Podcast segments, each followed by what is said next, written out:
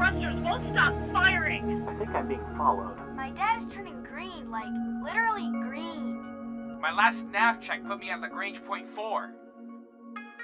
This is Control. We read you. Keep calm and remain on the guard frequency.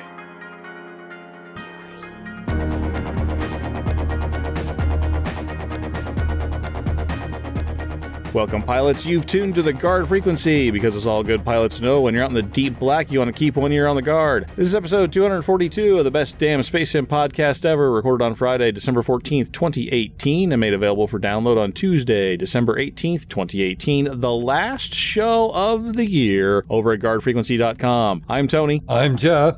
And I'm Ken Shadow. And we're safe from the pain in Tony's stream domain, a soul set free to fly. Right, Tony? That's right, Brian. Remember, folks, Guard Frequency is not a one-way conversation. We welcome your comments over at guardfrequency.com and discord.guardfrequency.com. You can also reach us on Twitter at GuardFreak or facebook.com/GuardFreak. Your feedback is an important part of what we do, so hit us up and tell us what's on your mind.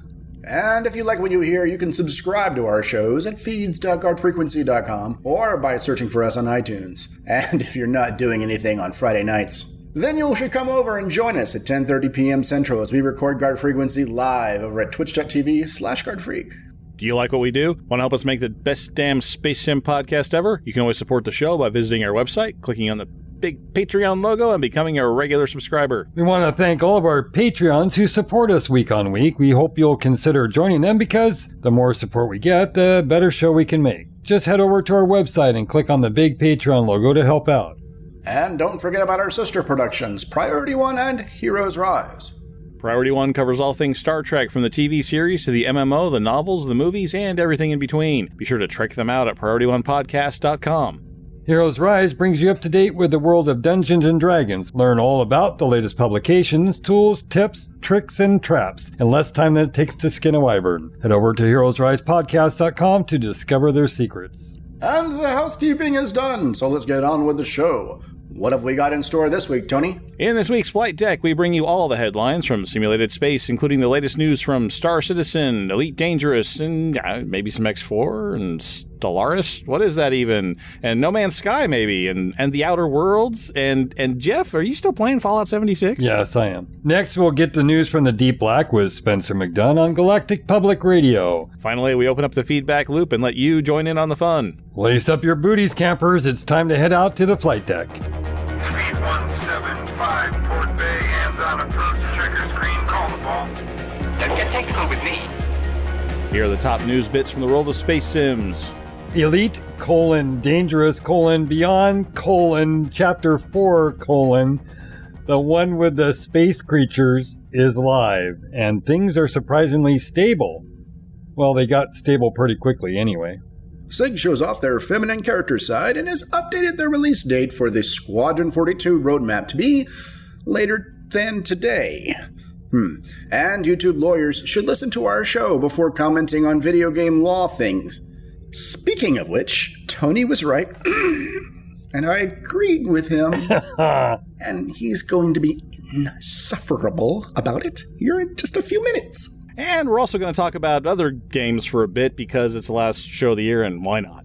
So let's go to the top first. I brought back an old friend of ours, Jace, from some Guard Frequency times and some Priority One times. And so, hi, Jace. How you doing? Hey there. Hey, doing so, pretty good. Nice to see you all. Look at this high-tech stuff. We used to have a face for radio, and now everybody gets to see it. I know. We can all see each other's faces for radio. It's amazing. So Jace came back because he's been kind of in Star Citizen a little bit. You heard me tell a story about him and Skiffy a few weeks ago. And here at this last year roundtable thing, I thought it'd be fun to have more voices on this, especially because I'm going to go on a rant later. And I feel like I need more people dogpiling on me when I go on this crazy Hulk rant. So you heard him, folks. He's encouraging this. Yes, I am. I'm actively asking for it. It's my own fault. But without further ado, you deserve it for making me read that copy that you just made me read. It's true, but every word of it's true. Every word of it's true, and we'll get to how that is and have audio proof of it later in the show. would be great. Joy. Okay. Yes, this would be so good. So good. Okay. But first, Elite, because the beta patch turned into a real patch, and we played it. I played it, and it looks great, and it played pretty great, except at the beginning when no one could get in. But they had a little bit of a server issue right when they dropped the patch just from usage. No one could get into the adjudication server, so you couldn't start a session, which was a bummer on your release date, but this is how things go. They did get it corrected within a few hours, and once I got in, it was pretty smooth. Was that a capacity issue, or was it a server issue? Well, I think it was a capacity issue because everyone was hitting the server at the same time to download the patch, and I think they're probably using the same pipes to connect to their world servers, their game servers. So it seemed once they either spun up more nodes or something, or people stopped downloading the actual patch, when one of those two things happened, or a combination of both, people were able to get into the game and have a stable session. Well, I had a hard time at the beginning, but once the once it came back up, it still said server issues detected, but I was able to get in and play, and I didn't have any problems getting booted out, but I locked up once, which was weird for me in Elite. I never have it freeze. It actually froze. But it only happened once, and I didn't have any other trouble. I did, when we're talking about the technical aspects of the patch, there must be some new options. I hadn't noticed them before in the VR settings about VR quality. And I'd had my settings set up for a while, so it's possible that I just hadn't noticed them, but I think they're new for the patch. And the difference in quality is just amazing. There's a slider that lets you set specifically VR quality separate from their super sampling. And I'm really seeing a big difference from it. So whether that's new or not, I can't say, but if you haven't seen that and you're in VR, check it out. Big time difference. Quality of life-wise, they've made a couple of changes, but the visual changes are kind of striking. I noticed that they updated the hyperspace jump. You fly through this tunnel for a little while, and then all of a sudden, pop! There's a star, and you're like, "Oh crap! I better move." But now it's a very subtle difference, but you can actually watch the star blow up in your face now. It's like it starts as a point and it zooms in, so it feels more like you're decelerating and just about to hit the sun. But that's pretty fantastic. They have a couple of there's been a few complaints that I've seen on the Reddits and the forums about stuff not working. One that I noticed, assassination missions don't work very well anymore. You're supposed to fly into a system and then honk, and your target's supposed to show up near a planet, and I can't get that to work. It makes me very sad because I like to blow things up. So Frontier, if you could fix that for me, I'd really, really appreciate it because I like to blow things up. But other than that, it's been pretty good. It's just been a great patch. Finding things is awesome. Yeah. It's been really great to find things, except one thing I haven't been able to find. I set a course for HIP 15310, and there are some Q-type anomalies found there. They're supposed to be in... What's a Q-type anomaly, Henry? Have you not seen those? They are tiny little glowing balls that will attack your ship when you get close to them. I thought you were going to say it's tiny little John Delancey's. That would be awesome. You know what? But they're these tiny little orbs, and they exist in the nebulas and things, where the Lagrange nebulas and where those crystals are. So even if there's no nebula there, the crystals are there, and you can find these little balls of light, these Q-type anomalies. I haven't been able to find them. I've seen a ton of videos, and I see that they were found in that HIP system I mentioned, but I'm not finding them. I've been flying around for like an hour before the show trying to find them within one of those two notable stellar phenomenon regions in that system. So the codex says they're there. They're supposed to be there, but I can't find them. If you're looking for that kind of stuff, they're right in the bubble. I mean, I think I got there in 3 jumps with my 40 light year ship, so it's close. That's one thing that I think they've done with this patch. It feels more crowded now. Yeah. Even just flying around our home system, where prior to the patch it's just, well, you go to the station, and if you want a bounty hunt, you go to the gas giant, and if you want to trade or something, you can land at one of the little planets or mine. You can drive around an SRV. But now you fly, and there's signal sources everywhere. It seems like you're running across them more often. They're persistent now, so they don't just disappear. They stay there once you've observed them. So things are, there's more things just around, and you can go do any of them. There's new stations there where you can go and find trouble. I tried those, and they're hard. They're the scenarios. This is the first time I felt pressure in just PvE in literally months or years. Really? I took my big ships in there and nearly got my ass handed to me. What is this scenario again? So you jump into these. There's either stations, and sometimes there's mega ships. The mega ships are going to go from system to system. Yeah, I haven't been to one of those yet. You go there and you just hang out for a minute, or you can kind of speed things along, I think, by scanning its comm beacon. You know, if like you're there looking for trouble, if you scan the comm beacon, that kind of speeds things up a bit. That's my unofficial observation. I don't know if there's any connection to that, but it seems that way to me. And then waves of ships jump in on you. I had one that was 9 versus 1 for a little while. Yeah. Now, some of them were just, you know, cannon fodder, like, you know, just the smaller ships that are lowering. But when there's 9 of them and they all jump in all at once, and there's a couple of anacondas in there that are, you know, deadly, well, all of a sudden that becomes a problem. you gotta prioritize. Okay, who do I have to kill first so that I don't get blown up? Do you think it would have been as bad if you weren't in your cutter? Do you think it would have scaled? It may be scaling, but I think it's probably more scaled to your combat rank, and I'm elite, so I'm probably getting the, you know, the heavy. So that's what you get. Yeah, that's what I get. Like I said, I mean, it's kind of a good thing, right? Like I said, I haven't felt like pressure in PvE for a long time. Even combat zones are just like, well, if they start nailing me pretty hard, I just back off for a bit, throw on a shield booster, and then just wade back in when I feel like it. And the combat zones have had some pretty radical changes, too. They've now got sort of a status bar, tug-of-war type of mechanic. Right. They're a lot of fun. I have done that. You haven't done that? I haven't even tried those yet, because I've been trying to beat those stupid scenarios. It's a lot of fun. Have you done a lot of those combat scenarios, Jace? Not a lot. Have you noticed the audio where they talk to you? Oh yeah, they actually chatter. They'll tell you, "Oh, come over here and fight this guy. Need assistance in this area." Yeah. I could be wrong, but Tony, tell me if I'm wrong here. I believe we're not supposed to attack like journalists on the battlefield. Don't we have protection for them against that in war? I think those are supposed to be secondary objectives. Right, like, but the objectives being to attack a reporter to stop them from reporting on the war. That seems like it's against some kind of rules. I think that's probably back and forth, right? That's like one side, and I'm not sure how the background simulation is going to decide that.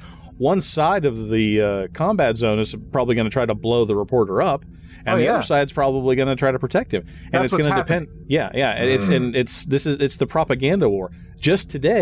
Just today at Anseith, our wholesome cooperative, our hippie-based, liberal lefty, bleeding heart cooperative wanted me to jump over a few systems and blow up the turrets on a prison ship. Huh. Like, I mean, wait a minute, hold on a second here. Maybe we're a little hippie-ish, but we're not anti-law and order guys here. I just feel bad trying to shoot a guy with a camera that's trying to just take pictures of the scene. I feel like there should be protections for them on the battlefield. There should be some conventions against that. Now, see, your attitude's all wrong here, Henry. That guy's a propagandist. See, your side has the journalist. That's exactly what they said. Those guys, in the battle, they said the journalist is here. We have to protect them. And later, they said we don't want their propaganda getting out against us. It was exactly said like that. Yeah, see? So it's the speech is really cool when you're in these scenarios. And the flavor's nice, too. When I was at the scenarios, they're like, oh, my God, they're after our power converters. We're going to be crippled. I mean, it's just like, they're like, hurry up and blow up these ships so they don't cripple our vessel. Yeah, I mean, that's cool. You don't have time to think about the fact that you just become a war criminal for killing a journalist. Yeah, that's what I'm saying.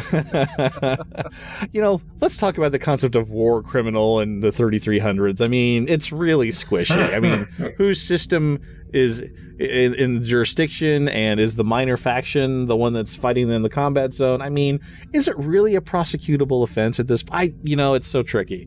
It's almost like you need a space lawyer for that. Yeah. Maybe we can find one on YouTube. If we YouTubed it, maybe we can find a space lawyer.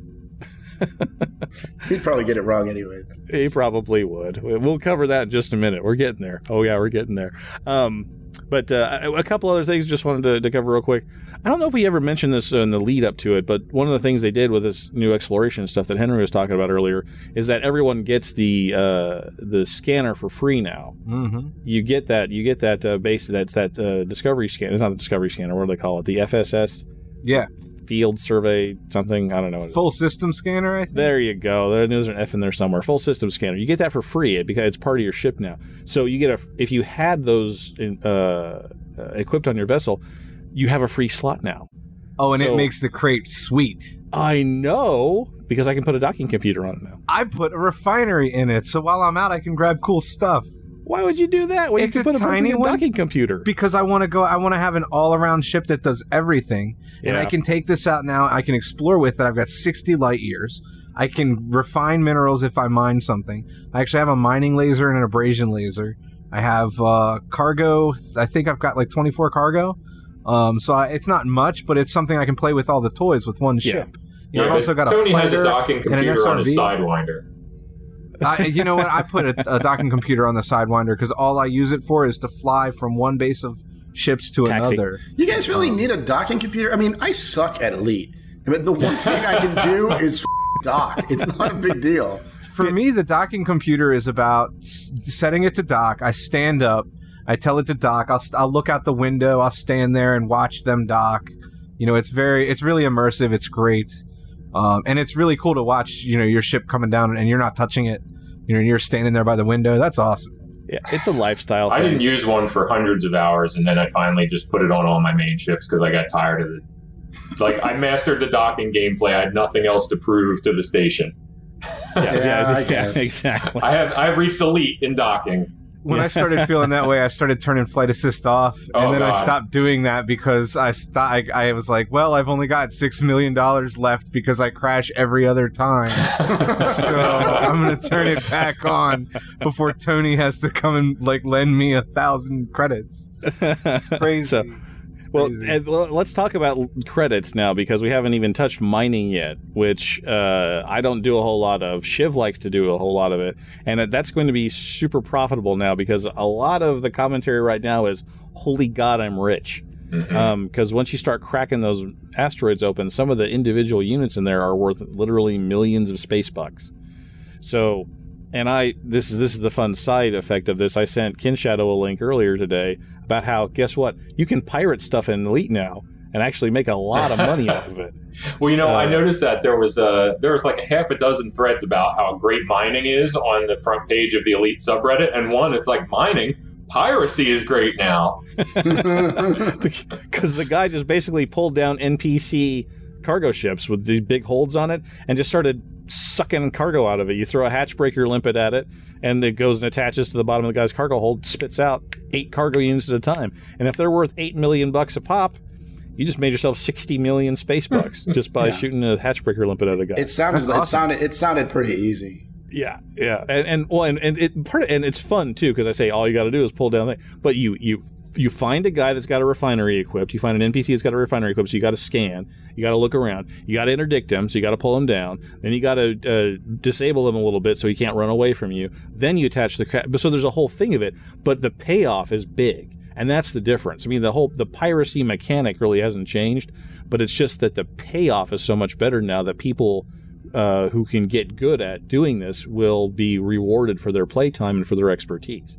That's new and exciting. Oh my God, Elite's balancing the rewards to compensate for the expertise and time you put in to make it to be good at it. It's, you know, the concept is blowing people's minds. Terrifying. We're all excited. About it. It's like Elite just became a full game with all the features we needed. We've got factions, we've got squadrons, we've got exploration tools, we can actually mine, and everything's getting there. That's great. This is kind of a game changer patch in a lot of ways. We haven't even talked about the background simulation yet either because my failures at the scenarios had a little bit of an impact on our faction status. There was a difference when I think it goes every 24 hours. I screwed up a bunch of the scenarios and we dropped like 4% in the system influence. Valis is going to be pissed. No. She's going to be mad at me, but you know I have to hold my hand up. Sorry, that's my bad. That was on me. that was on me. But fortunately, it has not changed our happiness state because in the system management you see happiness, and we are happy, which is the happiest. So nice. Skiffy pointed that out. We have our happiness is happy, which is the happiest. So we have that going for us, which is nice. So very excited about all the things that are changing in Elite. And well, I'm happy that they're happy. You I'm happy. Our happy is the happiest happy you can have. How could you be happier? You just couldn't. These conversations make me feel a little slap happy. So, but I'm serious. Ken Shadow, I ought to get you in there and we ought to pirate, because I'll show you how to pirate, and I think you'll like it because it's kind of fun to pirate. Let's do it. It's kind of fun. I'll pirate my Cobra. Yeah, you can. The Cobra's a good pirate ship. It's fast and you can catch stuff. And so, but we here at Guard Frequency call it what was your term earlier? Extrajudicial cargo repatriation. I can't remember. You had a good phrase for it. But yeah, that's how. Non-voluntary cargo. Something like that. That's what we're going to call it instead. That's what we'll call it instead. So dual universe. Let me do that real quick. It's the alphas dropped for a bunch of people that were in the Kickstarter and stuff. Unfortunately, number one, I had problems launching it, but there's an NDA as well, so I'm a little unclear about what I can talk about. So. We'll save that until the lawyers have reviewed the case and can let us know what that means. Hold on, I'm checking YouTube. Don't believe anything that is said on the YouTube. That's just don't. Do not rely on Reddit or YouTube for your legal advice. That is legal advice I feel comfortable giving everyone for real. You can take that to the bank. Don't rely on Reddit or YouTube for legal advice. That one I feel comfortable saying. I feel like you could say the NDA exists and that the alpha exists. I think you're safe saying that, but maybe we should. Yeah, I figured as much. I just, you know, yeah. Well, beyond me clicking the launch button, I think is a little more vague. Yeah, I think we'll save that for perhaps a later time. But Stellaris is a game that had a big update recently. It's not really a space sim. It doesn't really meet a lot of space sim things, but it's awesome. And I like it, and I wasted a lot of time with it. And it's pretty great. They had a new update to the economy that's got me and Lennon and some of the guys over at the Heroes Rise podcast sort of excited about that. So we're going to play that a little bit. So is there anybody else a Stellaris fan here? I literally just got it this week, coincidentally, because when Paradox acquired Harebrained Schemes, mm-hmm. I got a free copy of it for being a backer of the BattleTech turn-based strategy game.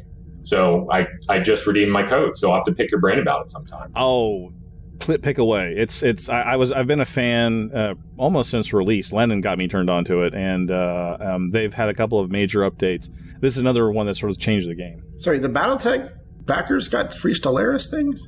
Yeah, it should be on your backer kit. Okay, I should look into that. Yeah, I missed it. They announced that we were getting it, but then the actual announcement that, hey, the codes are ready was just buried in patch notes this summer. So, all right, I should look into that.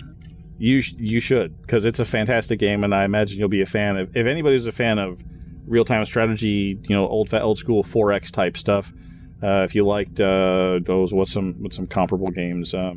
Sins of a Solar Empire. So, yeah, that's exciting. Jeff, you got back index 4. I did, and I have a whole kind of mini review or mini. Well, this would be a time if you want to take a couple minutes and tell us what you hear about it. Go for it. It's definitely an X series game. Definitely an EgoSoft game. There's still a lot of buggy stuff going on. And what's different about this from other X-Series games, all the other X-Series games, you basically start out with some type of campaign storyline. And this time they've got 3 different starting scenarios that give you, you know, a certain amount of creds and a kind of ship, and then just let you loose in this sandbox world. Now, there are other starts that are buried in the code, and I have a couple of ways that you can open those other starts up, but officially there are only 3. And what got me was, now I like campaign driven games, and even if it's like you know, for a few, you know, hours, and then they let you loose.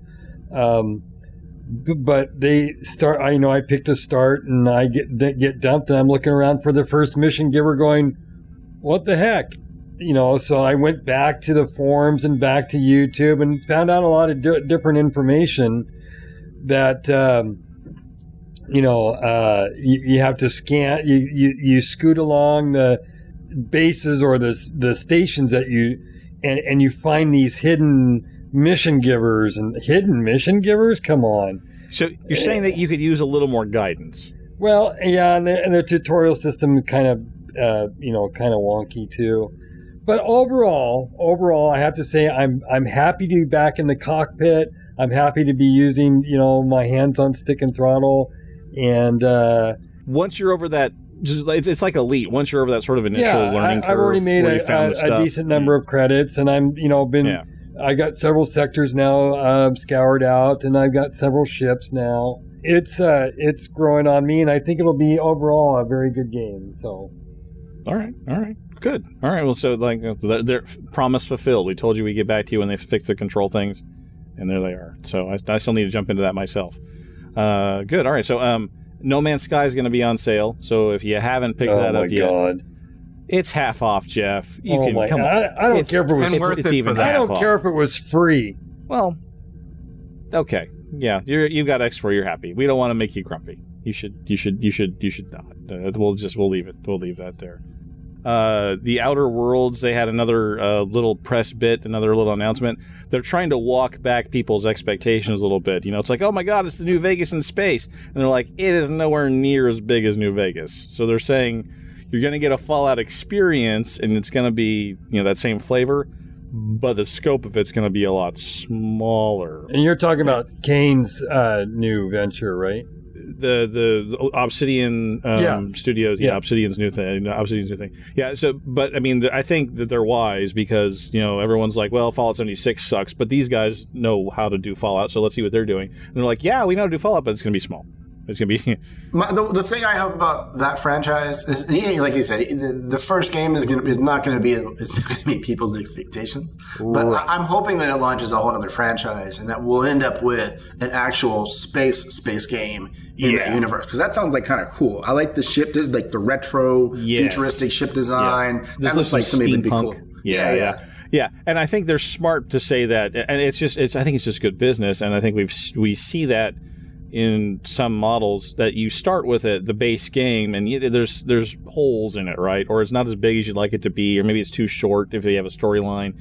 But if people dig it and they want it and they will pay for more of it, then you make the next stage. You build on it in increments. Well, a little bit like Rebel Galaxy with like, there's so many space sims, let's do a naval combat sim. And then it's like, oh, some of these space sims still haven't come out. Let's make an actual space sim. Yes. Yeah. The market we thought was going to be oversaturated actually has not been saturated. Yeah. Yeah. And so the smaller games in increments, you establish a reputation for being able to deliver a decent product, have a fun experience, have a nifty IP that's cool that people dig, and then you build on it. And I think that's wise. So, I'm still looking for Outer Worlds. I think that's going to be a lot of fun. It was interesting because I watched Obsidian or the Tom Kane and what was the other co-founder? Actually, a YouTube video of them playing Fallout 1 and talking about their creation and how they the good old days and what they were thinking at the time and what they were doing. It was a fascinating video, and it was just I really can't wait for them to I can't wait for Outer Worlds to come by. Really. Looks pretty good stuff. All right, so the grand finale of the grand finale. Here we go. So. Feminine characters. That's really where we wanted to go with this. I mean, we really wanted to start with that. Right, Brian? Right, you know what? You joke. I can hear it in your voice. It's actually you joking. I'm not trying to hide it. But seriously, there are a large number of people that are very vocal about the thing keeping them from Star Citizen is the female character. And that's coming with the patch that's not currently in PTU. It's 3.4 is in PTU right now. 3.5 is where it comes, and then they showed off a bit of that again today with showing how they're doing the armor refits. So any armor that's available for male characters today will be available for female characters in 3.5 when the female characters are launched. And so March 2019. March, yeah. Yeah, 3.4 is not even ready for PTU. No, 3.4 is in PTU right now. Oh, no, I've been playing it. I've been playing it since the night it dropped. What you're saying is that it's not ready. It's a little crashy. So the female character thing is a big deal. I know there's a lot of hole we can say on it other than people are really big on it. I just have a question. So really, they're not playing Star Citizen because you can't look at a girl's butt when you run around in the I don't think it's men that are having the problem. I mean, you'd be surprised, but there are a good number of vocal women in the community that they play off and on. But some of them feel weird that they can't play as a woman, and so it's. Okay. I mean, I don't know. I can't. It's hard for me to put myself in the same shoes because I do play girl characters a lot in games and stuff. But I sympathize. So we'll see what that does.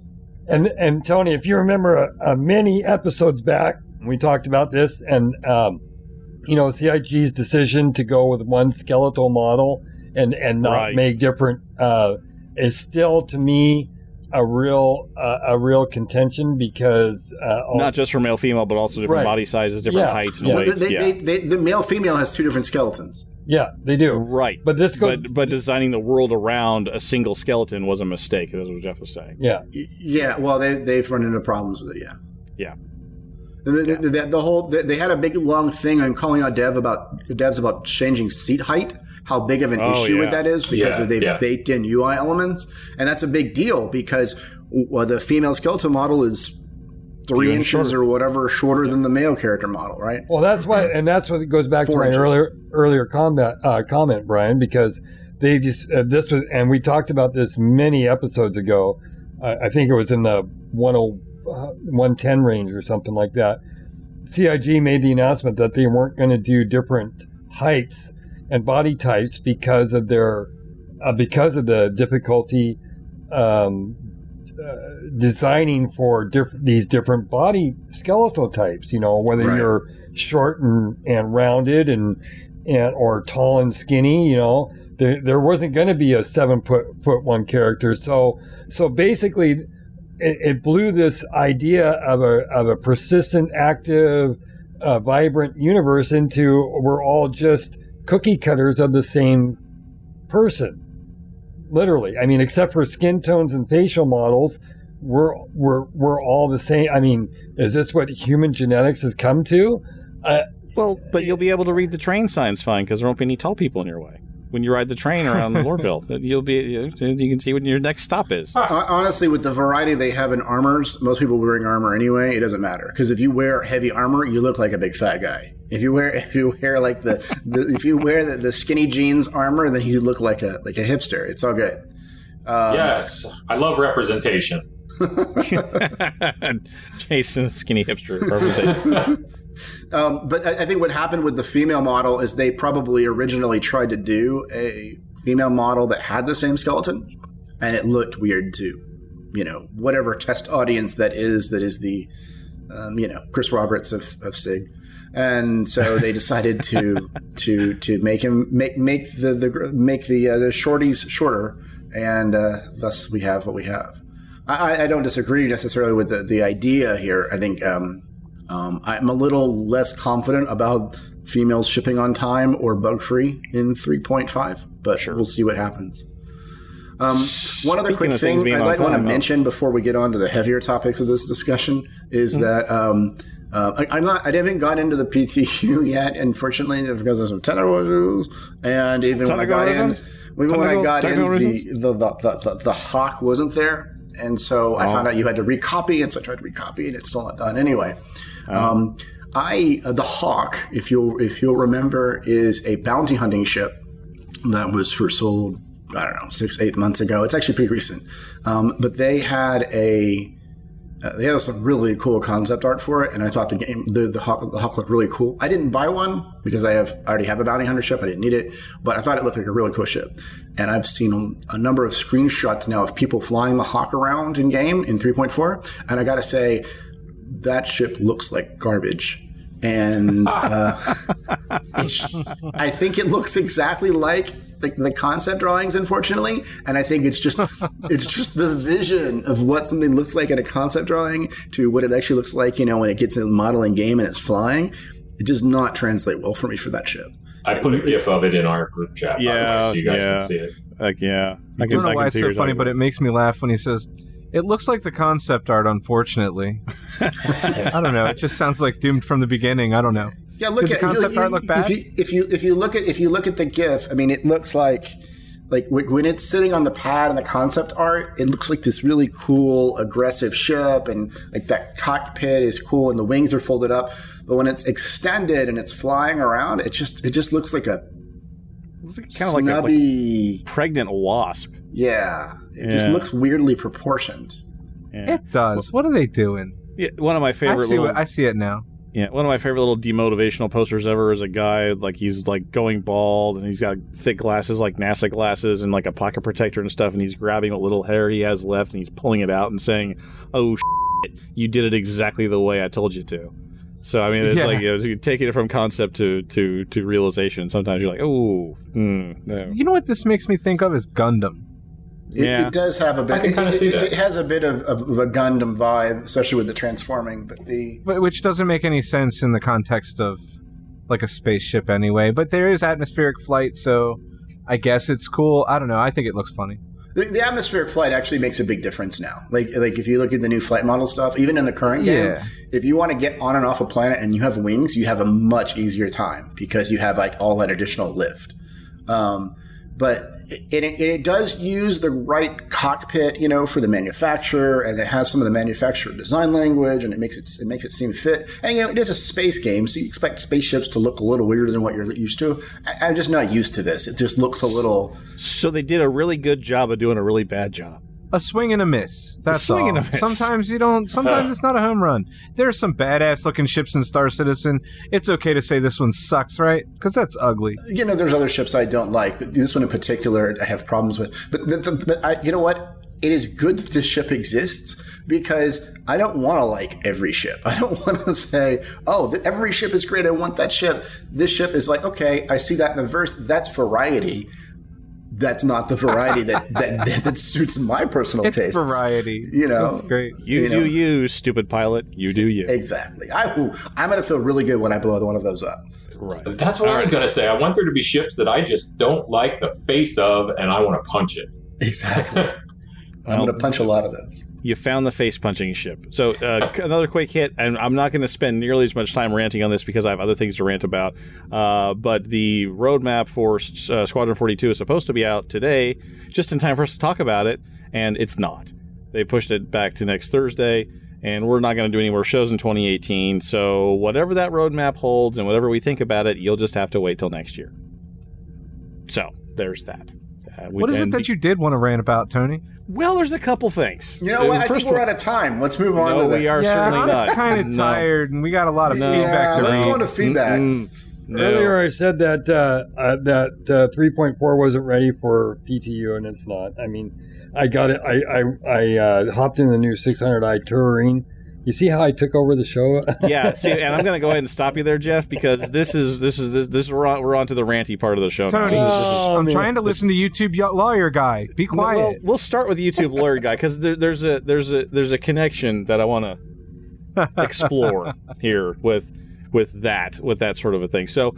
The last week we had a little bit about the new order from the judge in the CIG Crytek case, and of course I said from during the show, hey, this is my shoot from the hip analysis. This, you know, this is kind of how I see things are right now, and you know the case has been damaged, but the ruling we just got was only on one part of it. There's still a whole bunch of things out there, but this hurt Crytek. A whole bunch of other people went on the YouTubes and said, oh, they're done. Crytek loses. It's all over. Go home. Pack it in. The judge just eviscerated the case. I was like, no.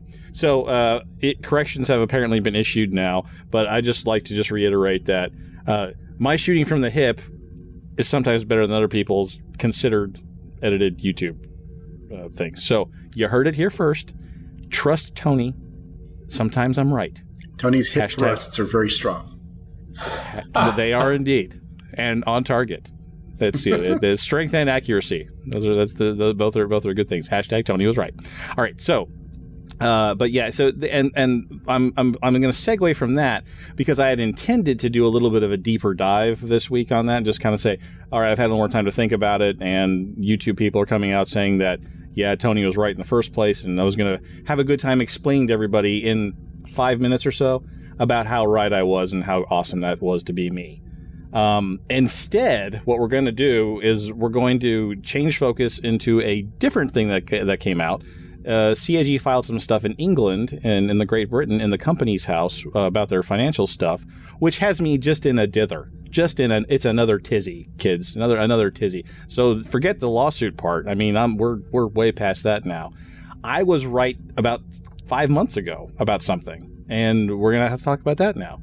So, Mikey, what I want you to do is to hit the Wayback Machine and give me some sprinkly, dreamy music here for episode 122. Hit it. That's irrelevant to me what the law says. As a backer, as a consumer, as somebody that's paid money into the project, based on the fact that Chris Roberts is supposed to do it with his help and financing of his partner, Ortwin, with the help of his brother, who's an experienced game executive, Aaron. Okay, that's great. Who's this other guy, who or guys or group or company or whoever, who now has a stake in the outcome of this company and the outcome of this game? I would like to know.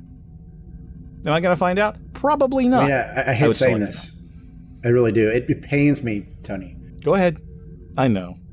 It's okay. But I'm stealing myself. I'm ready. I'm ready. Go ahead, Brian. Go ahead. But I agree with you. What? No. Yeah, I agree with you. Okay. Well, I think if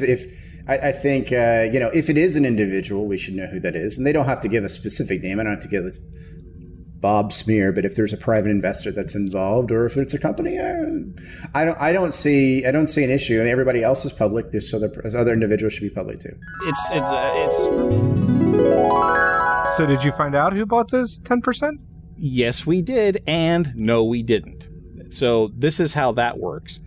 They disclosed the people who got the shares, but we have no idea who those people really are. So 3 companies now own pieces of CIG that we really don't know for sure who they are, but we can make some educated guesses. First one's called Indus Management, and we have no idea who they are, but they're registered out of the Cayman Islands. But that's who's won. Another one's Urlok Limited. Again, Cayman Islands Registry. No idea who those people are. Just shell company. And the third one is listed as InfraTrade, but we have reason to believe that it's actually InfaTrade, not InfraTrade. So it's either a typo or a misspelling or something that's in there. So these are these 3 companies that are there listed as owning approximately, in total, a little over 10% of CIG now. CIG England, and let's make that clear too. CIG UK Limited. So we don't know what's going on at all at the United States branch, but this is what they're showing in England. So we're going to do a little timeline here, real quick. I started ranting about financial stuff long ago with CIG, but the one that kicked us off was in June 2017. They got a loan from the Coutts Bank, which is the fancy bank that's the Queen's Bank in England, for their tax credit, their video game production tax credit. And everyone was in a tizzy. I was in a tizzy about that. Why are they borrowing money and all that kind of stuff? So, but that sort of kicks this all off. In December of last year, 2017, they split the stock. It went from 100 shares in the company among Chris Roberts, Aaron Roberts, and Ortwin Freimuth to 1 million shares. Basic accounting maneuver. Nothing really weird about that. They just divvied it up a bit. Then December 31st was the end of the accounting period that they were supposed to report on. So everything, all the financial stuff up to December 31st of last year was supposed to be reported on September of this year, 2018. So that's a milestone there. May 23rd of 2018 is a red letter date because that's the day that they did all these stock transactions where the new people came on board. They created 113,861 new shares that diluted everybody. So Chris, Robert, and Aaron all gave up a piece of the company. Their shares became worth less because they created a bunch of new shares. This transaction was assisted by Dr. Martin Franz of München, Germany, who was, note this, from 2009 to 2015, the general counsel of Crytek. And he was also the director of Crytek Shanghai Software Limited of China.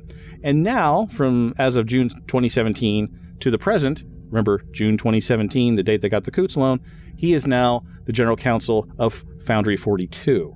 So he's one of those guys that jumped ship from Crytek over to CIG. Moving on. Also during that transaction, they transferred 18,501 shares from the current directors, Aaron, Chris, and Ortwin, to a different company called InfraTrade. Then 111,386 shares went to Indus, and then 2,475 shares went to Urlok. And I'm getting to all these numbers for a reason, and we'll come to that in just a second. And then October 23rd this year, they finally filed their accounts that were due September 30th, showing the Coots loan still being unpaid. So as of December 31st, 2017, still outstanding. And then this year, they confirmed these new stock transactions in December. All right, so big timeline there. What's this all mean? Bottom line is, what happened? Those are facts. Those things I just said, those are facts. This is now my analysis. What happened was, in June of 2017, they took out this loan, probably for a one-year term, and that loan was coming due in June of 2018. They had no money. They didn't have enough money to pay the loan off. So they needed to go do a share sale to Indus Management, who we don't know who that is, to cover their expenses till CitizenCon. Then when they started making the deal together, they figured out, well, we're not going to have enough money even to get to the closing date. So they called InfraTrade, and InfraTrade is a company that used to help Ascendant Pictures with bridge gap financing, which is Ascendant Pictures was Chris and Ortwin's film company. Specifically, Lucky Number 11 was the company that was the film that InfraTrade helped them with. So InfraTrade is a bridge gap financier, meaning that you don't have enough money to get to your payday. We'll loan you the money until you are going to get paid, and then you pay us back when you get paid. It's a payday loan. Bridge financing is basically a payday loan. People do it in construction. People do it in film. You can also apparently do it in video games if you know somebody from the 90s when you used to do films with them. So that's where Chris and Aaron and Ortwin gave InfraTrade a slice of the company, 18,500 shares, to get them to the big deal with Indus Management. And then Urlok was the fixer or the money manager or the matchmaker or whatever, taking a commission off of it. Why do we care? Because there are now three people in the game, literally in the game, that we don't know who they are, what their motivations are, or why they're there, and what kind of influence they have over it. InfraTrade, probably they just want to get paid, and probably they didn't. There wasn't enough cash on the table, so they had to take some compensation in shares. And because they're old buddies from back in the day, they took a piece of the company and were fine with it. Indus Management, we have no idea who those guys are, and we had this conversation about Tencent buying a piece of Elite and why minority shareholding can be tricky. And at least with Tencent, though, in Frontier, you knew who Tencent is and what their motivations are and where their problems might be. And so you could spot that. Indus, not a clue. No idea who those guys are. So, and the bigger problem here is that you can do this trick once because you can't get loans from banks anymore because your collateral's gone. You've already collateralized for Coots. No one's going to buy stock in your company as a public offering because your finances aren't going to support it. And so what this was a fire sale, a private placement, a private equity placement to basically help them get through the year. You can do this trick once, but from now on, there's nothing left in the tank. If they get into trouble again, there's nothing left. If you do a private equity and that doesn't save your ass, you're done. So that's the bottom line here. This transaction is fine. It's legitimate. People do it all the time. There's red flags. Obviously, Cayman Islands companies are a problem, but you can do it, but you get one shot, and they just did it in May.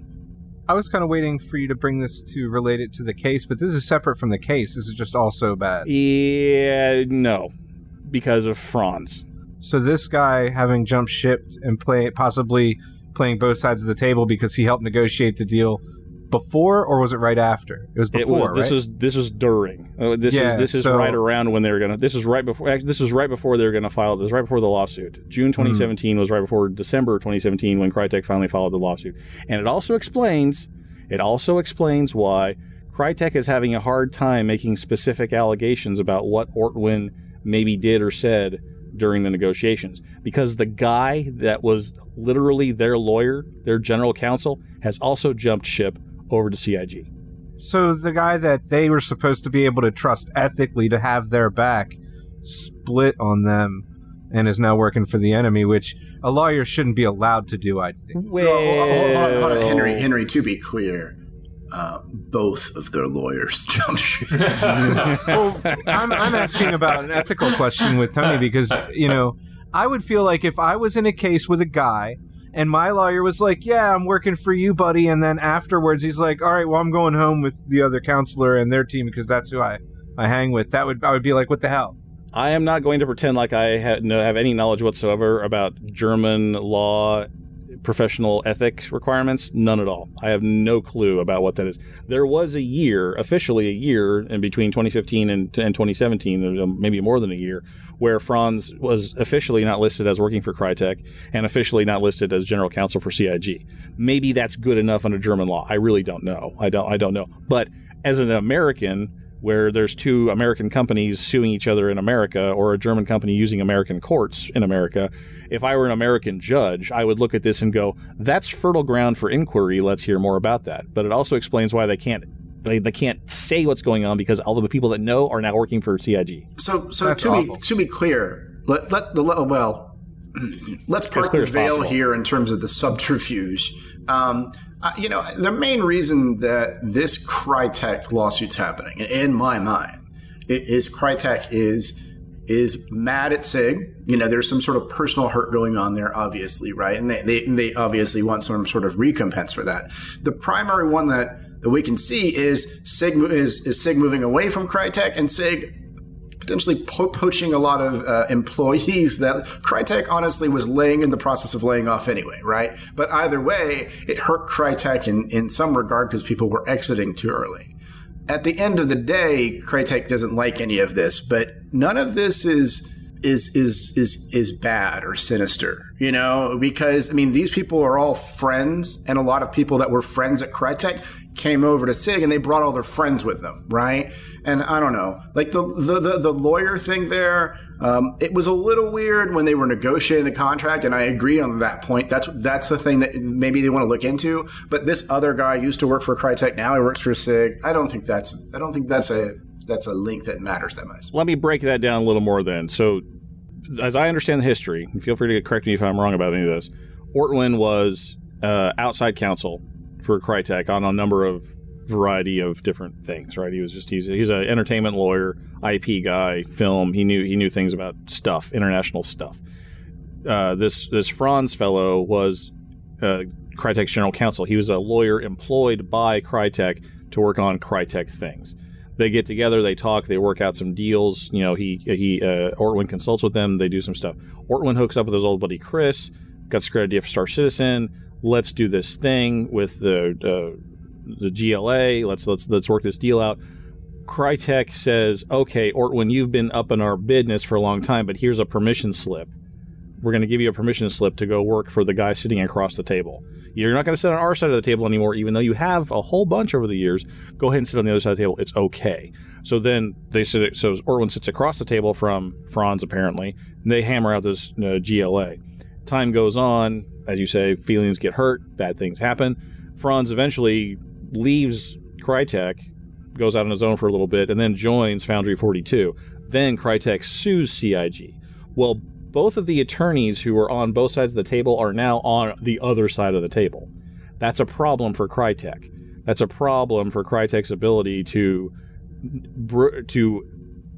articulate for the judge why this is a problem, why there's a problem with the game licensing agreement, because both of the guys that were supposed to be, at least not trying to screw Crytek, Whether or not they were trying to work for Crytek, that's a different story. But at least try not to screw them. Both of those guys are now on the other side of this case. That's an issue. And you don't know if they were working that way from the beginning. Probably not. I mean, they probably weren't at the time. But as things have developed, it's now. For example, if the conversation at the table was, yeah, of course we're going to be best pals forever, and we understand that an important part of the deal is Jeff falling asleep. We understand that. I was waiting to mention that because I wanted to make sure he was asleep. I wanted to be positive. We understand that that's an important part of this deal. And so when Jeff falls asleep... He's definitely asleep. Oh, see, he's up now. That's why you got to wait longer. Because if you let him wait till the whole segment, then he's out real good.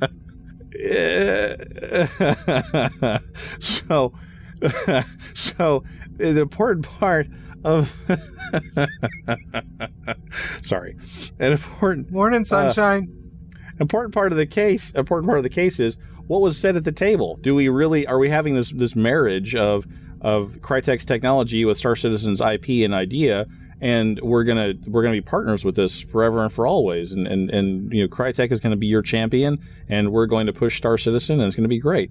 If that was the conversation, the people that had the conversation were Franz and Freimuth. Those are the guys that had that conversation, and they're both now working for CIG. But so none of that's in the contract, though, so it doesn't even matter, right? Yes, it does. Yes, it does, because if you can allege specific facts, or point to emails, or get an affidavit from somebody, or depose somebody under oath, even if they're hostile to you, and get them to admit these things, yes, both sides understood that when we say promote, we mean the splash screen, and we were going to be best pals forever. If you can get people to allege these facts, it's possible, not a lock because of various contractual rules, parole evidence, and all kinds of things, but it's at least possible to allege these things. And because of this sensitive position that the two lawyers were in, it seems more likely to me that you're going to get that in front of the judge or in front of a jury. So this explains this whole transaction, this whole financial transaction and what's going on with it and Franz's involvement in it. It says a lot to me about why they're having trouble in the case. It says a lot to me why they're having a difficult time alleging the facts that the judge needs to see. And then the sale, of course, means that they are in trouble. They're in trouble. You don't do this if money is flush. Now, they've had CitizenCon, and supposedly that was great. So maybe they're out of trouble now. They can buy these guys out or something, or, you know, and then they got plenty of money in the bank for 2019. That's possible. SIG is never. They were in trouble. SIG is never operated in a manner in which says they're in trouble, right? No, you know, the way you operate in our public face and the way that you what your actual cash flow is can obviously be wildly different. But for instance, they spent obviously oodles on CitizenCon, and maybe that was just too expensive for them to handle out of pocket before they got the money back from it or whatever. They should have charged for streams, man. Yeah, could have made some money on that one. No, guys, remember the timing. Remember the timing on this. They closed this deal in May. They got paid. They had cash in as of May 23rd, so they could pay for CitizenCon or at least part of it out of pocket. But they had to hit it big at CitizenCon in order to continue operating. But the money, you know, if assuming that the crowdfunding graph is actually true, and I know people which have, I do not. Yeah, people have issues with that graph. Mm-hmm. In theory, they made about as much. They made about as much money as they made last year, just a little bit more so far. And that wasn't enough because they were in trouble as of May 2018. And they currently have like 100 positions they are actively recruiting for on their website.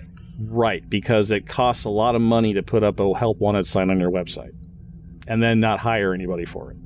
Oh, so you think that could be a front to make them look better? It's not a front. They maybe actually do need these people, but they just can't afford to hire them. Oh, so those would be advertised but not acted on. Yeah, that's a possibility. That seems a bit of a stretch for me. You know, I don't know.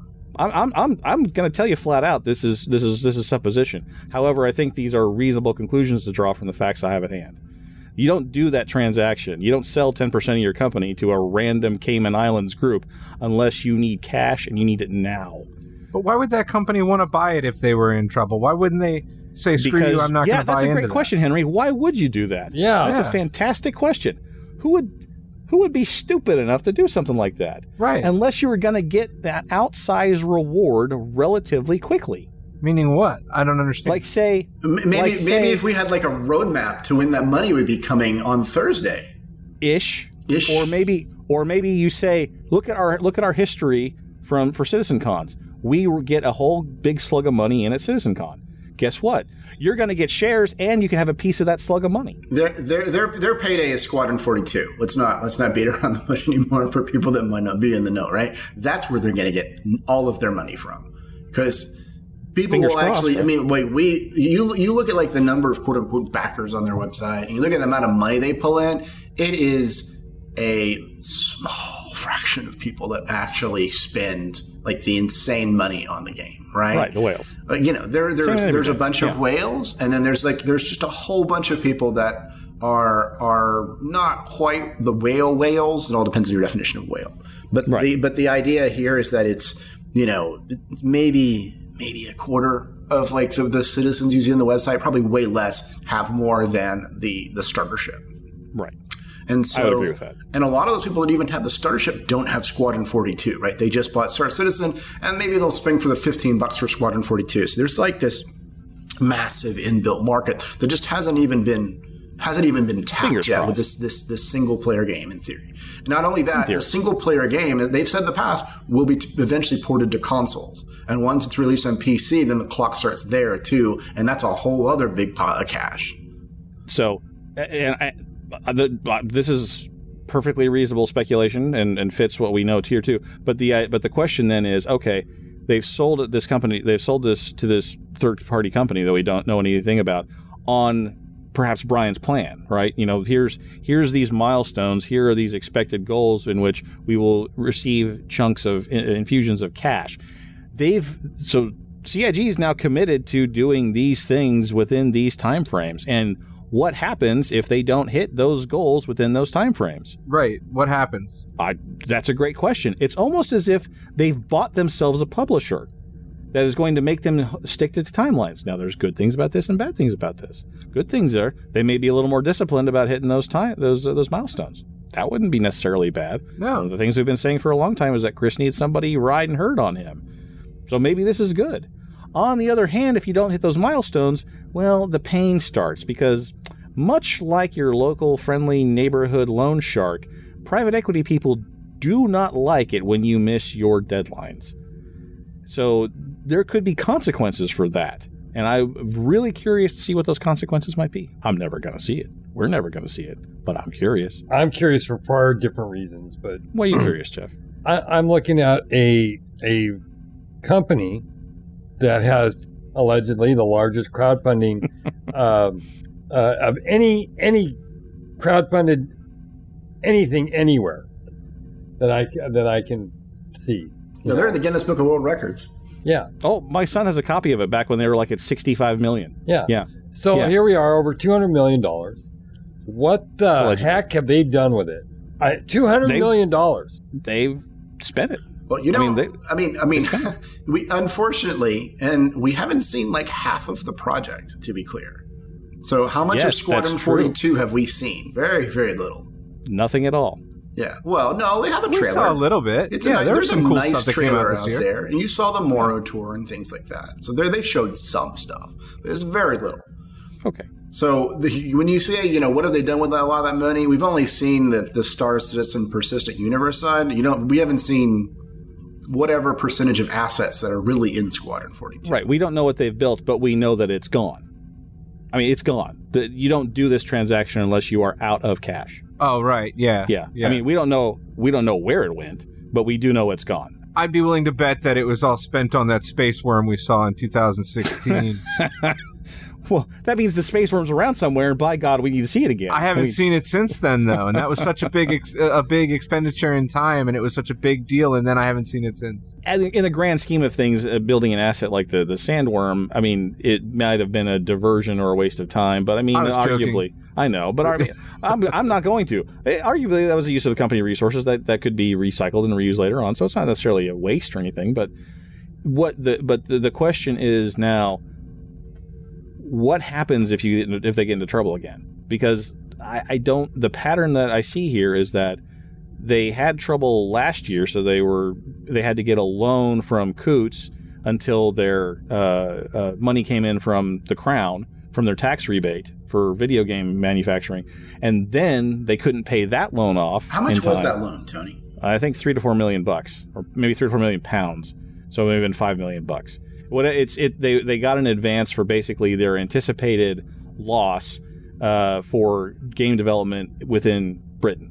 So I mean it's part of their program. I believe the amount was £3 to $4 million, and so it would have been $5 million. So they still had an outstanding balance of it, according to their financials at the end of 2017, of $1.5 million.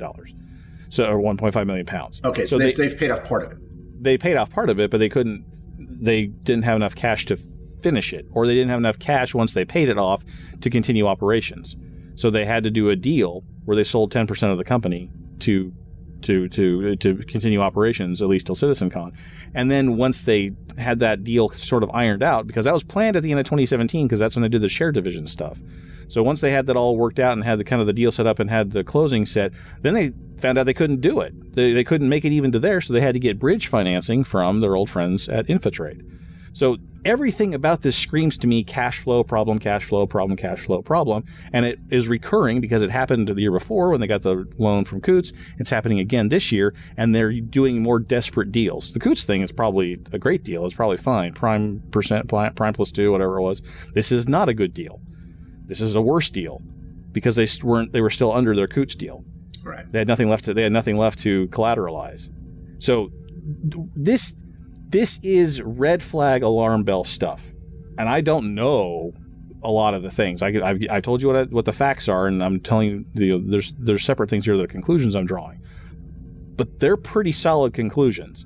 And if someone wants to argue with me, and Brian, I mean, you know, Brian's right about his stuff too. I mean, it's not wrong. I mean, these are transactions that happen all the time, just not in the context of a crowdfunded video game where we've allegedly given $200 million for these people to build something over 6 years.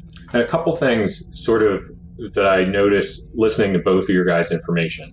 And one, Star Citizen, you know, even if we were assuming they have only crowdfunded part of what they claim, is so far above the number two and number three, like almost 20-fold. It's on a whole other scale, so it can't even be really compared. So we really are in uncharted territory, like Tony says, in a sense. Because nobody else has really gotten more than $12 million, and most of them are nowhere even near that, even in the top 10. But that timeline is right about when we started getting serious delays with not a lot of information about Squadron 42. So I think that does point to them expecting that to be their next big infusion of money, because we were supposed to answer the call 2016, then they do the British loan situation in 2017, and then now 2018. So I think a lot of how I process the gaps in between the facts is going to have to do with the roadmap. So I think, okay, there's a couple of things to unpack there really quick. So on the they're not really competing with anything else in the crowdfunded space. When you're looking at budgets, I don't think it's appropriate necessarily to compare them. You want to really compare their budget versus other AAA titles, right? So if you're going to look at, and in theory, also these are supposed to be two games, but we'll just consider them one for the sake of this budget, right? And for the sake of the Crytek lawsuit, right? So you want to compare them to, say, you know, like Bungie, you know, or you want to compare them to like Rockstar video game style budgets, right? But they have a different funding stream, which is why I do compare them in some ways. So like comparing them to another AAA game developer, there's a way in which that's apples and there's a way in which it's not. In terms of like, you know, development costs is what I'm trying to say. Like sure. The amount of money you're going to have to pay to the amount of developers to get the thing out the door, it's going to be in the same ballpark. Still, and I think, you know, when people say $200 million, it's a lot of money. That's still in the right ballpark for what those guys are paying. They're paying more, but they have other issues there too. So again, you can't do necessarily one-to-one, but anyway, the hundreds of millions of dollars is not out of the idea here. Answer the call, Squadron 42, 2016. I have another theory about why that date was not hit, and I don't think it's necessarily in line with it's necessarily in line with the idea that, you know, they were short on funding or something like that. Because well, we're just speculating here, so go for it. Yeah. So that timeline is about the same timeline that they actually announced. They acquired a bunch of Crytek resources. And it's also about the same time that they unveiled a number of their game PU-changing technologies in terms of the procedural planets and a variety of other things. And I think in 2016, you know, where they figured they would be wrapping up, they changed the scope of the game. And it's not a good thing necessarily. It depends on the point of view that you're coming from here. But they changed the scope of the game both in terms of, for pretty much the last time, because this is because it's such a monumentous change. Allegedly, but I mean, no, I mean, like they doubled the scope of the game, and this is not an underestimate. I'm just saying, allegedly, this is the last time they're going to change the scope. And actually, it'll be the last time they'll change the scope if they're out of money. But I think they changed the scope of Squadron 42 at the same time. Yeah, and I agree. I was not at all meaning to suggest that Squadron 42 was delayed by a lack of funding, but rather that the delays of Squadron 42 seem like they're linked to why they might have had financial issues, if we're reading this correctly. Yeah, no, oh, okay, I see what you're saying. So if they had not changed the scope of Squadron 42 and just released the first version, then they would have potentially gotten a lot more money. Awesome. I think the calculus here is that they're counting on Squadron 42 not only to be the big money puller in, right, in terms of the win-win in terms of PC and console, but I think it's also like the prime advertising that they're going to have for people also buying Star Citizen, right? Because they're separate products now. A lot's going to hinge on the reviews, totally. So exactly. So they have to. They cannot underhit with Squadron 42, or the company is dead, or Star Citizen is dead in the water. Right. So our guess is, based on all this stuff, is that this delay of a week is so they can absolutely wow us with a definite release date of Squadron 42 and a feature set and a vertical slice trailer and everything coming out of the gate, because they got investors to satisfy now. That's what I'm saying. No, it's going to be a Microsoft project on their website. No. They're not releasing another Squadron 42 trailer. Don't hold your breath. Yes, they are. They absolutely are, dude. I am being very serious now. They have to nail something here. They just released a Squadron 42 trailer. They don't need another one. They just need to tell us when the damn thing's coming out. Okay, fine.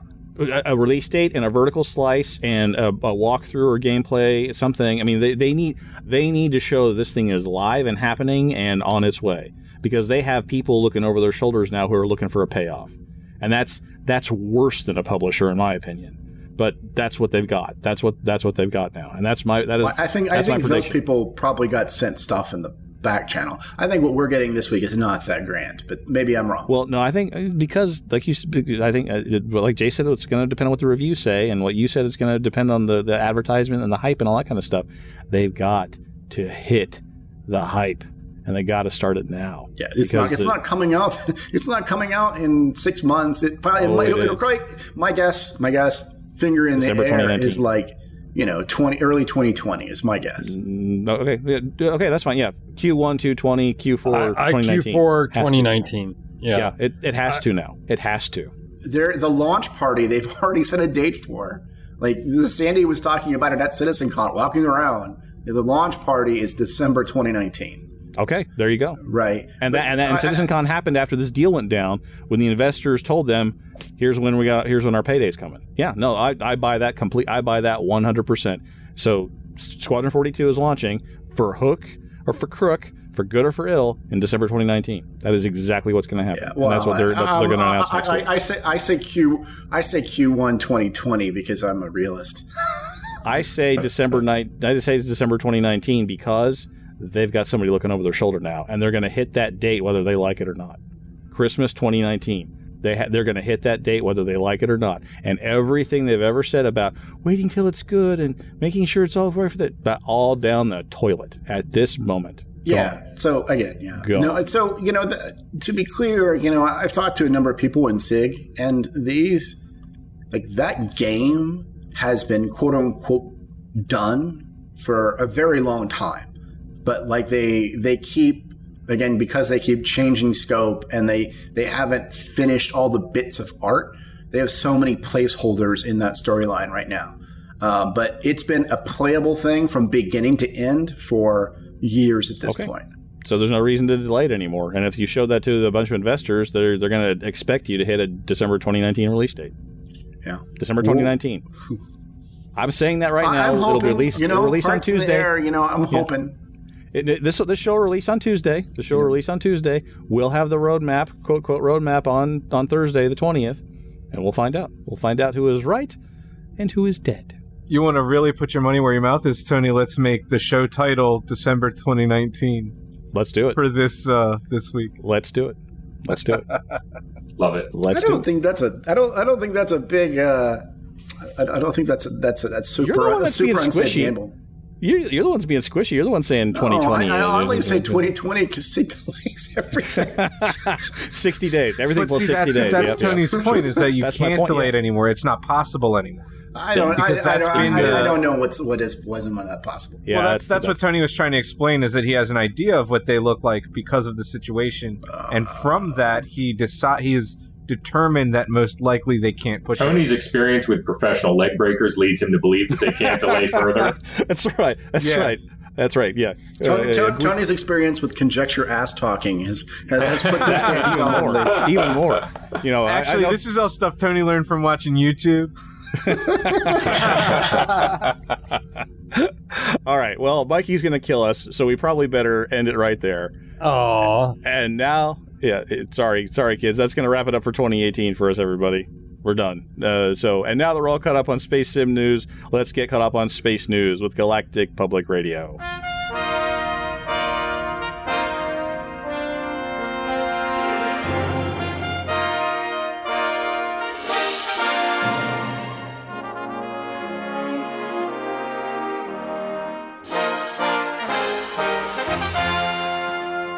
Good evening from Galactic Public Radio on NSEATH. I'm Spencer McDunn, and these are the top headlines from around the known galaxy. Smooth Furnace is away this week for a special report regarding the Imperial Succession controversy.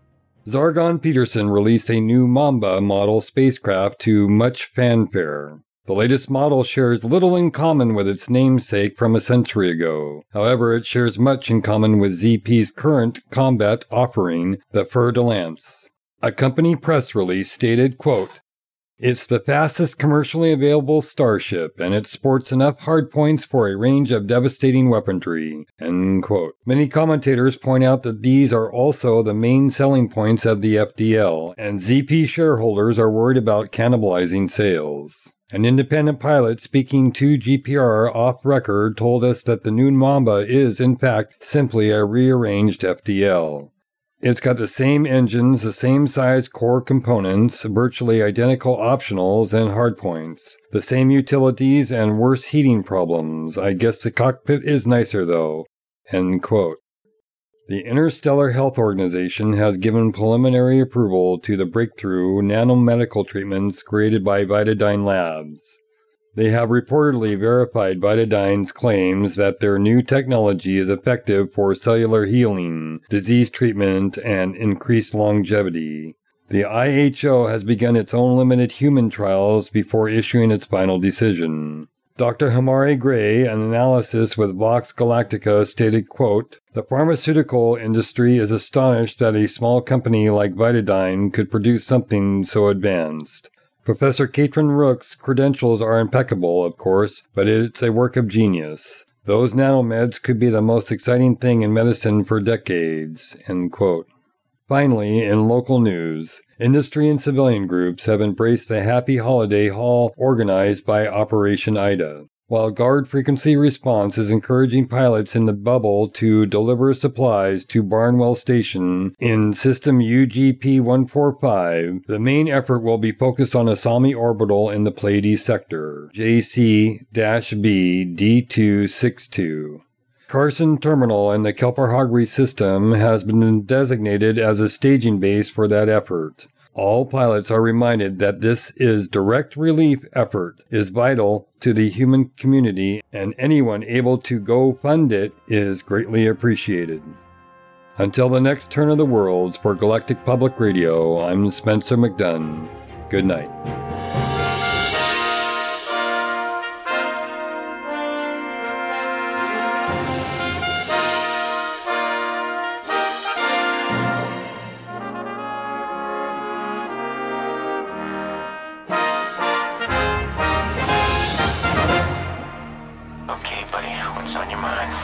We're all friendlies! So let's just be friendly! Some say he suffers from a chronic fear of giants, and as yet, there's no cure for fee-fi-phobia. But all we know is he's called the Shiv, and he'll put together this week's feedback. A recap of last week's community questions. Tell us how you feel about launchers and platforms. Does the publisher interface influence your decision to buy a game? Are you happy with where your ships are in the pipeline? How's the Elite update treating you?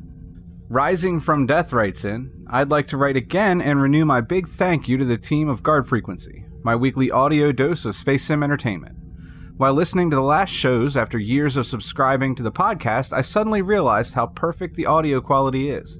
I'm very thankful to the hosts, the news, the discussions, nuggets, RPG, etc., but today I'd like to send a big shout out to your audio team especially. It's rare to have different speakers with adjusted volume levels, so I can enjoy every one of the hosts without permanently correcting the volume. So thank you for the great show with entertaining content and an absolute perfect technical quality. By the way, did you have a chance to play ED's 3.3 patch after release? Is the night vision identical to the version shown in the beta, i.e. making silent running a waste? My throttle is in repair at the moment, and I'm not willing to go back to mouse and keyboard, so no ED for me this week. And I can confirm that the night vision in Elite is working just like Tony predicted. It totally makes gimbaled weapons lose track when you go into stealth, but you can still hit them with your pulse lasers really easily. It goes into fixed mode, so absolutely. And thanks for the shout out to the audio team. We got great guys on the audio team.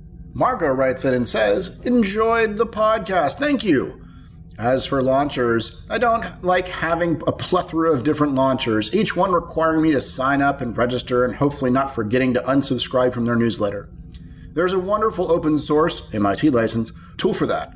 Playnight, which is at playnight.link. It bundles a couple of the most popular launchers like Steam, Origin, GOG, Battle.net, and Uplay under one hood, as well as directly installed games. Using it, I see all my games in all in one place and miss the advertisement stuff. That sounds cool. Interesting. That might be worth a look. About the ships in pipeline, not sure what to think of it. On the one hand, I'm happy with every new ship that's released. On the other hand, I sometimes think, what takes them so long? By now, CIG should know the challenges bringing ships from concept to flyable, so why don't we see a new ship every week? Which studios are building ships? Winslow, Austin, and LA, right?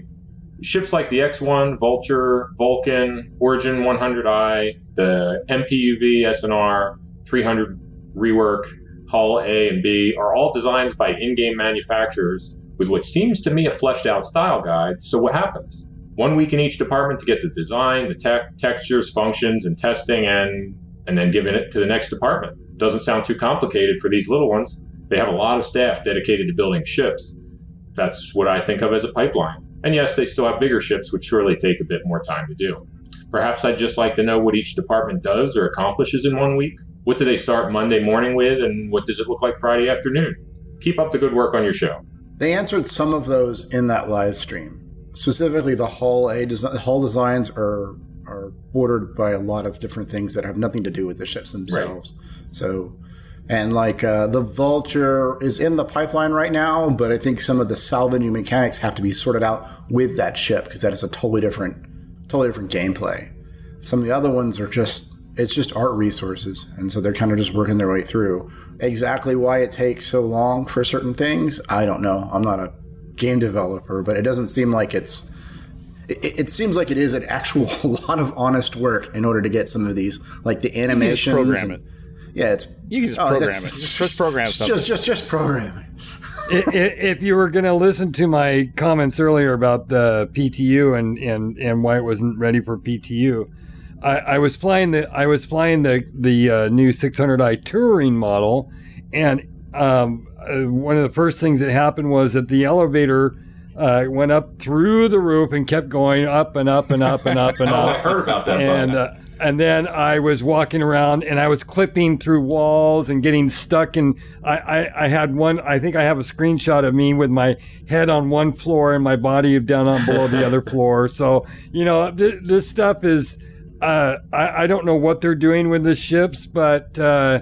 It's not ready even for PTU specs. I mean, I think in correlation with our earlier discussion about how they're getting ready for end of year and 2019, I think they're just pushing stuff out that's not even ready to be pushed out yet. I gotta disagree with you, Jeff. We had this whole damn conversation when First got on the PTU in the last patch and ditched about the Phoenix or whatever it was. It was like the exact same bugs, and then they fixed them in PTU before it went to live. They have the same, every time they release a ship, they have animation bugs. People clip through floors, they fly out of hatches and crap like that. It happens with every single ship. It's in the testing universe too. So yeah. If you want, if they push that to the PTU and you're having those problems, then I give you a free license to bitch. But I don't think we can bitch about ships in the PTU. H. Allen writes in and says, feature content for non-Patreons. Tony and Brian present Cat Fights. $9.99 for the first minute. $2.99 for each additional minute. Wait, you're using real cats? If the first game isn't exclusive by platform, then they'll make it exclusive by launcher. It's only good for the first few months after game release, and I don't have the quote, needed on release mentality to make exclusivity work. I'm happy to wait for a year of bug fixes and price drops before I buy. I have EA's Origin installed for their occasional on-the-house freebies. I have Steam installed for the wishlist sale notifications. Yes, I'm a cheap bastard. Nice recap this week, Tony. I hope Crytek's lawyers watch the show so they know what to do next. Since they started, I think they've needed help. You think Crytek found their legal staff on Craigslist or Capitol Hill, D.C.? Either place, it just ain't getting done. Well, as we covered earlier, all their lawyers now work for CIG. So that's exactly. They are paying out the nose for legal counsel from what I think we covered a long time ago, right? Yeah, they did hire a pretty white shoe firm. It was a Steptoe Johnson. Yeah, I'm a broken down solo practitioner from Kansas, and even I've heard of Steptoe Johnson. So that means they're pretty high powered. So they've hired good legal counsel, but I think their problem is the facts they need are all on the other side of the table now. So we'll see what happens.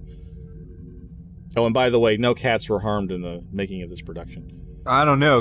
Ken Shadow didn't say that. Are we sure about that? Because Brian took off after his cat like a bat. I remember specifically, my cat won't stop moving. I'll be back. And he's just, I'm going to get it. I did kick my cat in the ass, but he deserves it. He's kind of an ass. But did it stop moving? Well, I just put him outside the door. well, that all happened off camera, so we had deniability until you said something. So there's that. It didn't technically happen on the show, though. It happened off screen. That's true. And we didn't even hear audio. So it's still all hearsay. Yeah. So the cat's dead.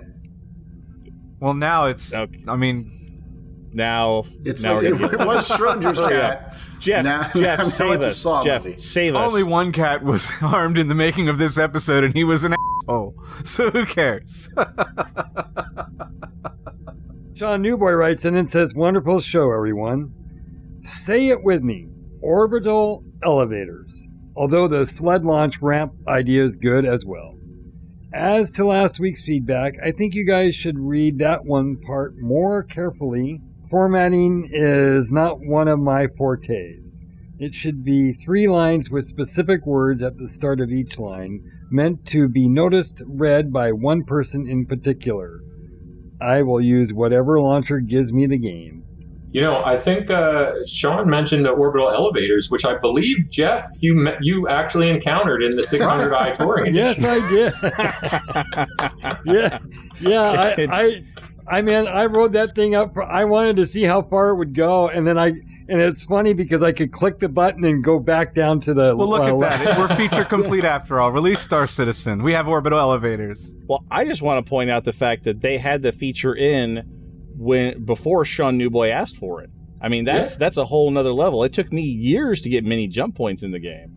Yeah, precognitive based games development. It's a whole new. I'm amazed. In all fairness, though, if I were to ride this up from the distance from the ground to the atmosphere where things, it would take forever. This thing was slower than. Oh. Yeah, slower than everything. No, that's not good then. Well, you could always take a nap on the ride up, Jeff. True. All right, what was Sean Newboy's feedback last week? Do we have that stored? Well, so I decoded this. I went back and actually decoded this, and I think something was lost in the translation for formatting, either during the email or during the website submission process. But I think the intention was for the first letter of each line of the feedback read out, No Man's Sky. So, because he said the bar was set sky high, and in this man's opinion. So I think, so I'm pretty sure that if that all lined up, again, probably not Charlie Boy's fault. Yeah. Well, yes. I think it probably was an artifact of the web submission process or something. So, or it could be Shiv's fault. We could blame Shiv. # Sean Newboy's a dirty dog. Ken from Chicago writes in. # Jeff is right. If we have autonomous drones today that can fly, land, and take off autonomously, 30th century # Star Citizen spaceships should have at least a basic autopilot that can do takeoffs as well as landings, even if only very slowly. # robot logic. And then it looks like a robot emoji and a rocket. That is a slightly better rendering of a rocket than Kinshadow does on our game night. Mine are bigger. His are bigger, and I've never seen a floppy rocket until Kinshadow started dropping them or drawing them. Maybe that's our show title. A floppy rocket. The floppy rocket. Floppy rocket. There's nothing wrong with the rocket. Damn it. Kanehart writes in and says, we have cars that can drive hundreds of kilometers on their own and turn right and left and not bump into other cars that have zero special sensors on them to work in a uniformed grid, etc. Automation, oddly enough, is sometimes light years to game lore / calendar year, LOL. I don't know, most of those cars that can do automated driving have special sensors on them, but I guess... No, he's saying it won't bump into cars that don't have the sensors. Oh, so, like, it can navigate around conventional cars. Sure. So Jeff could have a docking computer on his big ship. Yeah. Well, I almost every game has some type of docking system. And I experienced it with... when I went to Hearst H5, again, they wanted to stick this 600i frontways into this docking bay, which means that to launch, I had to take my large ass and back it out. I'm sorry, Jeff, did you have to back that ass up? Yeah. He did. And he did indeed. And again, it got stuck in the thing because there's just, I don't get what they're thinking here. Again, you know, if Sean Newboy can get orbital elevators before he asks for them, and it takes me years to get many jump points after I ask for them, I think your landing system is probably should be months, right? I mean, we should see it middle of next year, I would think. I think so, happy medium. To be fair about that argument, Ken from Chicago, or Sean Newboy got his stuff right away, but he probably wrote them once a week. That is probably true, given Sean Newboy's... As we have multiple people here in feedback asking for the same thing, you guys should write a submission on the SIG forums and then upvote that submission so that you guys get more visibility on it. Is that brigading? Are we allowed to do that? Yes, I think we are technically allowed to do that. Can we advocate for that? Yes. Okay, all right, let's do that then. Go ahead, brigade that. I'm a space lawyer, certified by the Space Bar. I've seen Netflix before. I also am qualified to give legal advice. I mean, not Netflix, YouTube. I'm just screwing everything up today. YouTube. I saw YouTube once. I can give legal advice now. Netflix counts as long as you watch Daredevil, because that's cutting edge jurisprudence right there. I watched Night Court. Thank you very much. Night Court, perfect. Benny Ra writes in and says, platforms and stores could influence my purchase decisions. While I haven't yet listened to the show, I suspect you're talking about Rebel Galaxy Online, or Outlaw, being an Epic store exclusive for the next year. In this case, I'll probably buy RGO immediately on release. Why is that, you ask? It does seem that you need to run Epic's launcher to download a new game you've bought on the store. While not as nice as GOG's, just buy and download from the web store approach, at least you don't need the launcher to run the game, which is way better than the annoying dance I have with Oculus and Steam, where they have to start, then I gotta wait for an update, that in Oculus's case may fail on 3 or 4 tries with reboots, and then I finally get to click through the sale page to finally run the game. So yeah, Epic's launcher strategy is an improvement. RGO looks pretty awesome. And on that note, Epic seems to be doing something good here with the store dev split percentages. While I prefer that RGO be released on GOG, Steam, and Epic all in the same week, I can understand how Epic needs something more than Fortnite if they're going to get traction with a new store. I just hope Double Damage got a sweet deal out of it, because they seem to be catching some flack for it. Are you happy with where your ships are in the pipeline? Yup. Enough said. After turning the question over in my mind for a few minutes, the only discontent I could dredge up would be on the Idris, if I owned one, but I don't. Seems silly that it's being held back for Squadron 42 spoilers. I watched Teller's walkthrough and kept seeing rooms we've already seen in things like Christmas Squadron 42 Vertical Slice. Unless Teller's macabre cargo hold decorations were the spoilers. Yeah, I'm a little. I don't know if I bitched on the podcast about it, but I'm a little salty about the Idris being held back for spoilers as well. There is one excuse they have. They haven't finished the torpedo room apparently. So there is like one part of the ship that apparently you don't, I guess maybe you don't go in inside Squadron 42, but it's not done yet. But otherwise, the rockets are probably floppy, floppy torpedoes. There you go. Is the space elevator installed and working? I don't think there's any elevators in the entire ship actually. Oh wait, no, there's boarding there's a ramp. I don't know if there's elevators. I don't know. He had door animations, so the door animations are there. But Teller went through the whole ship, and like Benu Ra said, it's all the same stuff we saw a year ago, right? There's no reason for them to not at least let us walk around the damn ship in the expo hall. Yeah, if we've seen it makes no sense. In general feedback, Weircho writes in and says, "Thanks for another great show. I do have a complaint with the RPG segment though. Did anyone ever eat the sandwiches? What kind were they? Were they any good? Did Red get to level up his sandwich-making stat?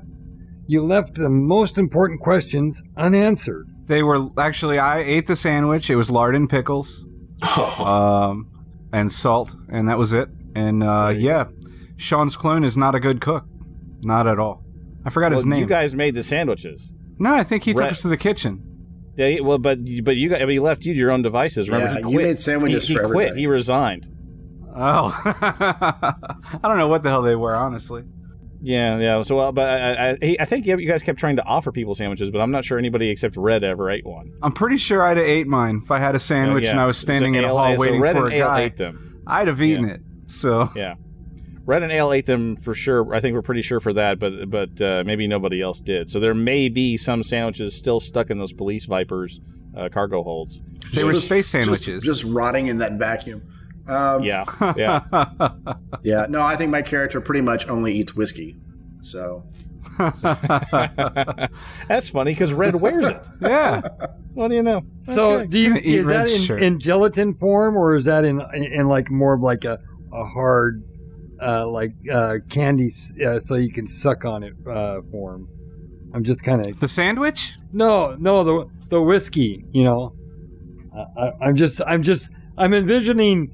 Jiggly whiskey cubes that never mind. That could be useful in zero G, but there was a low gravity environment, and Red got a little klutzy and spilled it on himself early in the adventure. So it's all liquid form. It's all liquid. It's which may be a safety concern. We'll have to address that in the next show. Stephen Hunter UK writes in and says, "How can I join the RPG?" Well, you can ask, and then wait. Probably literally months, and if we've got a spot in one of the next shows, I'll put you on the list of potential players. But we just recorded our next beginning session about a week or so ago, and so when we come back, we'll start with the new adventure with Akrosi, who I'm sure you all are familiar with from the feedback segment. Will be joining us as our fourth player. Red Barnes is off doing his own adventure for now. But so Akrosi will come in for our third adventure, and we'll play that through over the next few months, and then we'll start another one. And I'm going to go on and read the next one too, because it's Commander Richard Campbell who tweeted us a picture of his gorgeously, immaculately outfitted Imperial Cutter. The Cutter Rannoch Moore parked at Denver Station in the Anseath system, home to Atgard Freak. Enjoying the podcast. Enjoying the podcasts, guys. This is what he actually wrote, not podcasts, like I said. That was a very pretty picture. It was very nice. I had the new lighting system is kind of amazing.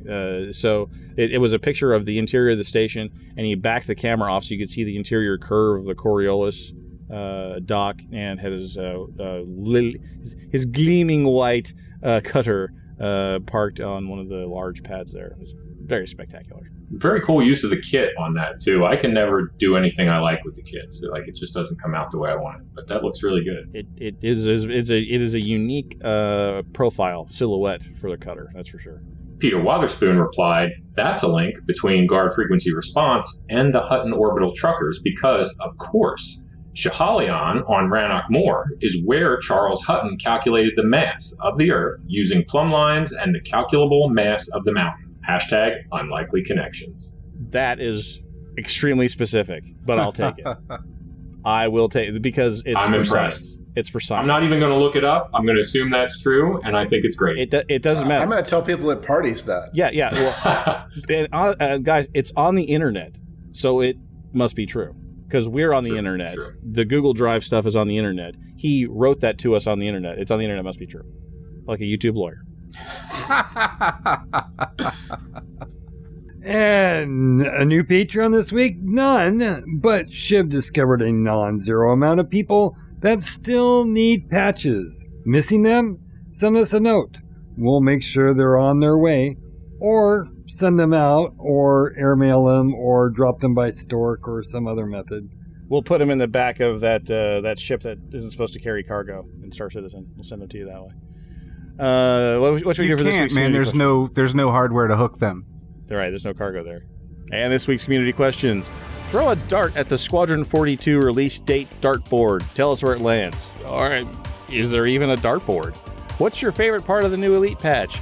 And what games are you looking forward to playing in 2019? And otherwise, how was the show? Have we covered our tracks with offshore shell companies? Or are the Swiss bankers dropping a dime on us to the G-Men? Drop us an email, a tweet, or a comment on our show posts, which you can find on our website and over on our Facebook page. And that brings us to the end of episode 242 of Guard Frequency. We'll be back with episode 243 on January 8th, 2019. So be sure to keep an ear out for our shows over at guardfrequency.com. We'd like to thank the entire team at Guard Frequency and the Priority One Network. Thanks to our community manager, Justin Chivalry Bean Lowmaster, our artist and master web slinger, Ben Sanders, our lead contributor, Baxter, and, of course, our audio engineers, Mikey, Lennon, and Bill Hardy. Thanks to our syndication partner, The Base, and a special thanks to Ronald Jenkins for his permission to use his music in our show. Visit ronaldjenkins.com for more of his work. But above all, we especially want to thank you folks for tuning in. If no one's listening out there, the deep black gets pretty lonely. Reduce thrust. 102330, Carol 15. Squawk 7700. Stay on the guard.